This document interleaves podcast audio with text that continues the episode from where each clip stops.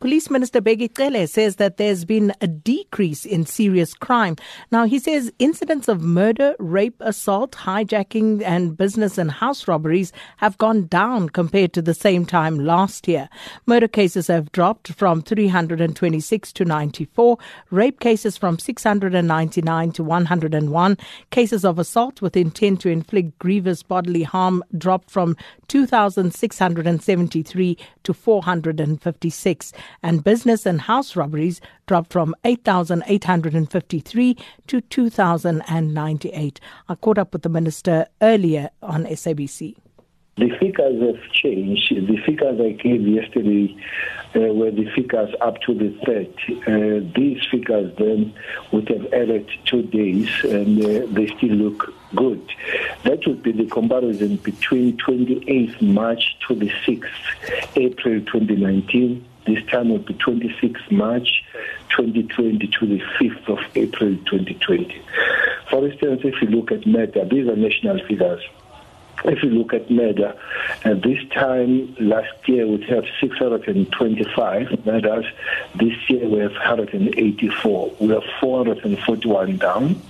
Rape would have had 1,211 this time same year. This year we have 200. We're 1,011 down. Attempted murder we had 539 last time. This time we have 191. We're 300. 348 down. On the GDP, the, the bodily badly harm, we had 5,358 last year, same time. This year we have 932, or 4,400 were 4,426 down. It continues that way. For instance, we would have a common robbery. Common robbery are those people that are attacked on the street. We would have 1,509 this year, with 312, were 1,197 down.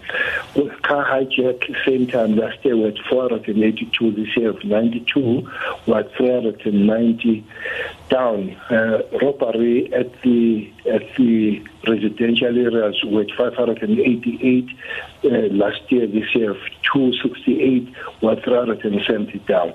So the, the, these are the figures that uh, makes the difference since the lockdown, the same time last year when there was no lockdown. So we have seen a significant uh, reduction on crime. Remember, this crime is a crime that is called trio that brings fear in the in the in the hearts uh, and the minds of the people in the republic. So this is a kind of crime that has really moved down.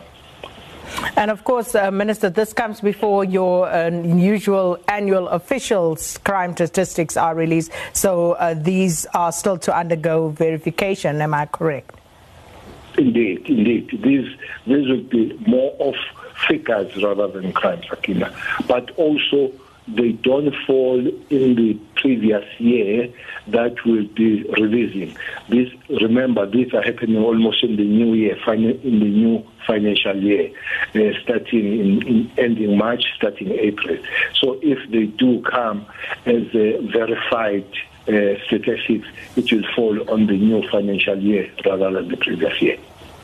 So, Minister, coming to the 21 day lockdown and the special dispensation that has arisen as a result of that, how many arrests have been effected as a result of the lockdown? Well, they're quite a high number. We wish that they would have uh, zero arrests because everybody is complying. Uh, th- this figure, again, is, a, is an old figure that is not updated, Sakina. Is a figure that would have gone to the first of, of, of uh, March starting on the 1st of April, starting from the 26th uh, midnight of, of, of March. Uh, it's 17,200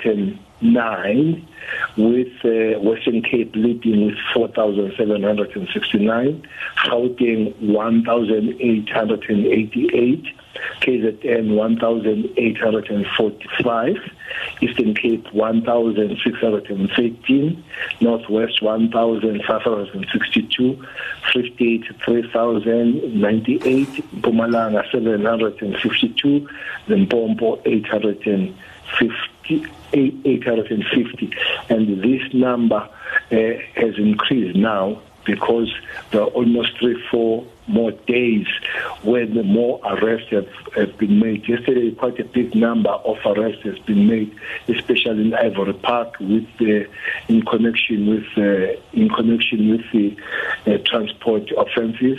In KZN, you saw in a wedding in Western Cape, there are arrests. We still chasing more people in Western Cape in terms of breaking in in one of the bottle stores. So this number would have increased by now. So, uh, just speaking to uh, some of these arrests, and uh, you've given us some of the reasons for them, Minister. Uh, the wedding, for example, in uh, KZN outside Richards Bay. Uh, just explain to us again why the, the arrests were affected there, and um, was it as a result of a tip off, or was this just law enforcement following through on the rules that currently exist? Be both.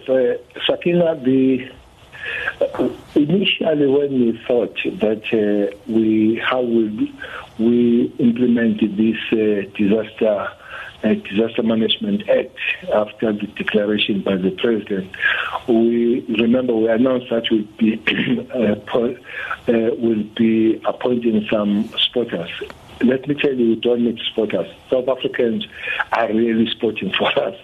Uh, the the, these phones they never stop ringing people giving us information about what is happening on their streets what's in their houses. Uh, sometimes they really phone uh, complaining to say uh, they, they're under the tree my husband is there. Uh, they, they even tell about the family issues when it comes to this. So there's a lot and lot of information and that information goes to all of us as law enforcers and we react. But other information will come through the work of the police, the crime intelligence, and other capabilities of the state. So it's a combination of the capabilities of the state and the communities really, really uh, wanting this thing to, to, to, to be complied with and working with uh, the, the government on the matter. So, Mr. Cele, um, in our news report, we said that uh, the couple uh, from that particular wedding and the guests that were arrested, uh, they will only appear before court after the lockdown. So, what happens in the meantime to them and everybody else who've been arrested uh, during this lockdown period? Well, it, there are many people that have been arrested. the question is, where are they? Uh, most of them, they are through the system. Uh, you, you would find that some of them, they are fined, both by the court and the police. Some of them are given uh, the spot fine. Some of them are, are given the, the police bail. Some of them are in the system, uh, arrested. That would be the little number. They themselves, they go through that. If the courts uh, allow them to uh, to appear for for the bail, it could be before it could be before that because courts are working for for agent and emergency matters. Uh, one of those emergency matters is a bail. Uh, if if the court is not available, we'll, we'll see if they can be the spot fine. But I get here that. Uh, uh, the, the, they'll appear after the lockdown. I did ask the, the provincial commissioner yesterday, and they said no, they'll try to put them in the system. That might be before the lockdown. Uh, if they get paid, fine. If they get a sports fine, fine. But for now, they'll wait until the systems take them through. And then government, uh, Minister Cele, has come under fire in some sectors, especially for including a ban on cigarettes and alcohol during this period.